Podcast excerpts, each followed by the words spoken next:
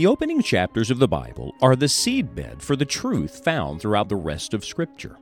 As we study the first 11 chapters of Genesis, we will discover principles that can guide us as we seek to have a new beginning with God. Are you in need of a spiritual reset? Good news. Our God is the God of new beginnings. Let's join Scott Pauley now.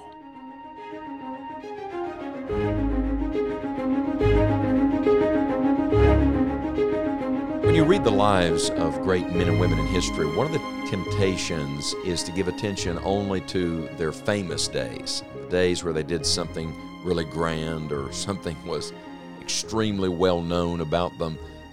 But have you ever pondered all of the unnamed days, the unknown times in life? Uh, for example, we, we want to talk about King David, and uh, we immediately go to the Valley of Elah and see him felling the giant or uh, many years later sitting upon the throne of Israel. Great days. But do you ever think about all the days he sat alone with a slingshot and a harp uh, somewhere uh, out in the field with a bunch of dirty sheep? Think about those days, the in between times of life. Uh, we talk about the great Apostle Paul, all of his preaching and all of his writing and all of his work for the Lord. But have you ever pondered all of the days that he basically did nothing but walk by foot from one town to the next. Or all of the days he spent on board a ship. Uh, he wrote no scripture. He preached no sermon.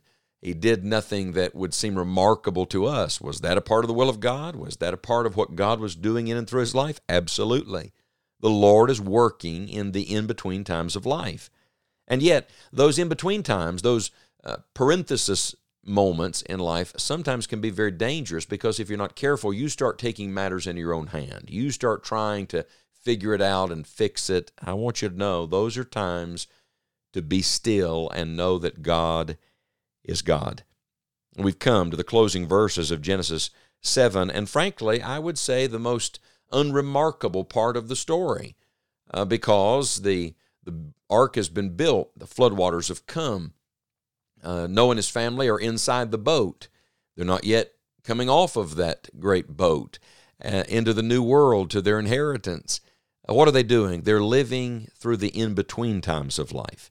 The Bible says, beginning in verse number 17, And the flood was forty days upon the earth, and the waters increased and bare up the ark, and it was lift up above the earth. And the waters prevailed and were increased greatly upon the earth, and the ark went upon the face of the waters and the waters prevailed exceedingly upon the earth, and all the high hills that were under the whole heaven were covered.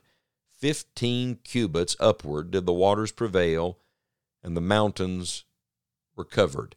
You ever feel overwhelmed? Well, the world was overwhelmed.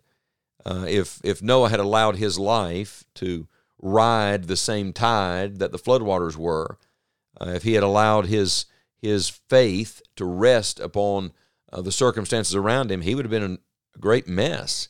But he doesn't. He, he's walking by faith and not by sight. In fact, the very fact the mountains were covered, he can see nothing but water. If he looks out the window, all he can see is rain and water and destruction and people perishing. Someone said that must have been awful. Yes, but his eyes were on the Lord. He's he's literally walking by faith and not by sight. Verse 21 and all flesh died that moved upon the earth, both of fowl and of cattle and of beast, and of every creeping thing that creepeth upon the earth, and every man, all in whose nostrils was the breath of life, of all that was in the dry land died. And every living substance was destroyed which was upon the face of the ground, both man and cattle, and the creeping things, and the fowl of the heaven, and they were destroyed from the earth, and Noah only remained alive, and they that were with him in the ark. If Noah's hope had been men, uh, humankind, uh, other created beings, well, he's he's in trouble. But it's not. He's not looking to men to save him. He's looking to the Lord.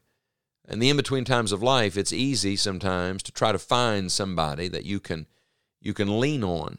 That's very dangerous. God sometimes will remove all the crutches, all the props, so you'll learn to lean on Him alone. So here's a man with every certain thing gone, every other person gone. What's he left with? God and God's enough. And I want to say to you, dear listener, today, God's enough for you. You're living through the in between time of life. Uh, familiar things are gone, familiar people are gone. Uh, all that you've you've leaned on and trusted in perhaps has been stripped away, but you still have God, don't you? And here's the good word God has you. The last verse of Genesis chapter 7 says this And the waters prevailed upon the earth a 150 days. Now the waters increased, and the waters prevailed, and the waters overcame, but they didn't overcome Noah and his family and his faith in God because God was greater than all of that. God is greater than the highest mountain. God is greater than the deepest flood. God is greater than the worst storm. And you can trust the Lord in the in between times of life.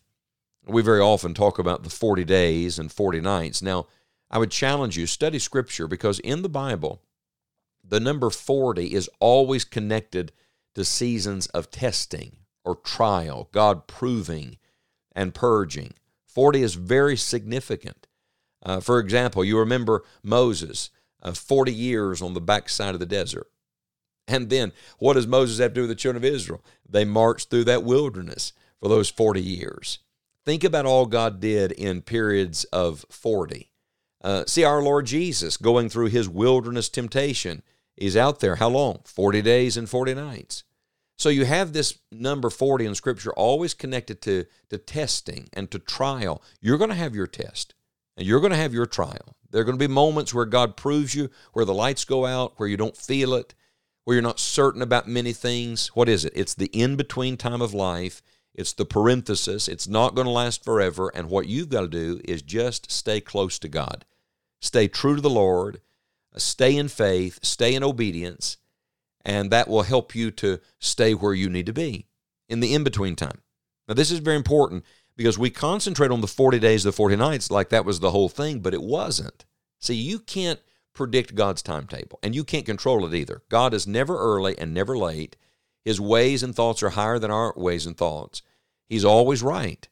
When you come to verse number 24, the Bible says, Not only uh, did the rain come for 40 days and 40 nights, but the waters prevailed for 150 days. Let that sink in just a moment because we're talking about more than just a little over a month. We're talking about months of nothing but water, months with no land, months uh, with no no sure footing for their feet. Maybe that's where you feel like you are right now. the whole world perhaps Uh, seems to be unsteady to you at this moment, and you say, "How long, Lord? How long?"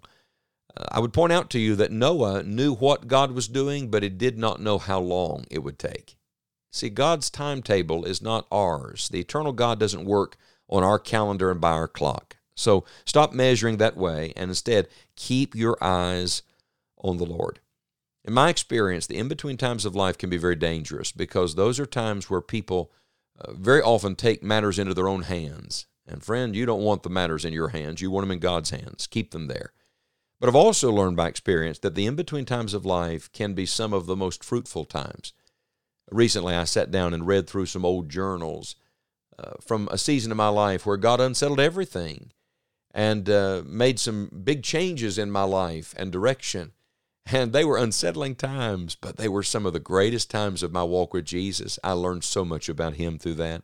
The Word of God opened to me, prayer became so real, faith became so personal I'm telling you, the in between times of life are absolutely necessary for God's plan to be fulfilled, not just in this world, but in your life.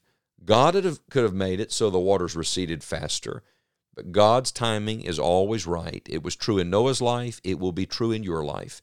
Trust and obey the Lord in the in between times of life. No matter where you are or what you've done, you can have a new beginning with the Lord. A great way to experience this new beginning is to have a fresh start in your devotional life. We encourage you to get into God's Word. On our website, enjoyingthejourney.org, you will find a wide variety of devotional plans from which to choose. We hope they're a blessing to you. Thank you for joining us today, and may God help you to enjoy the journey.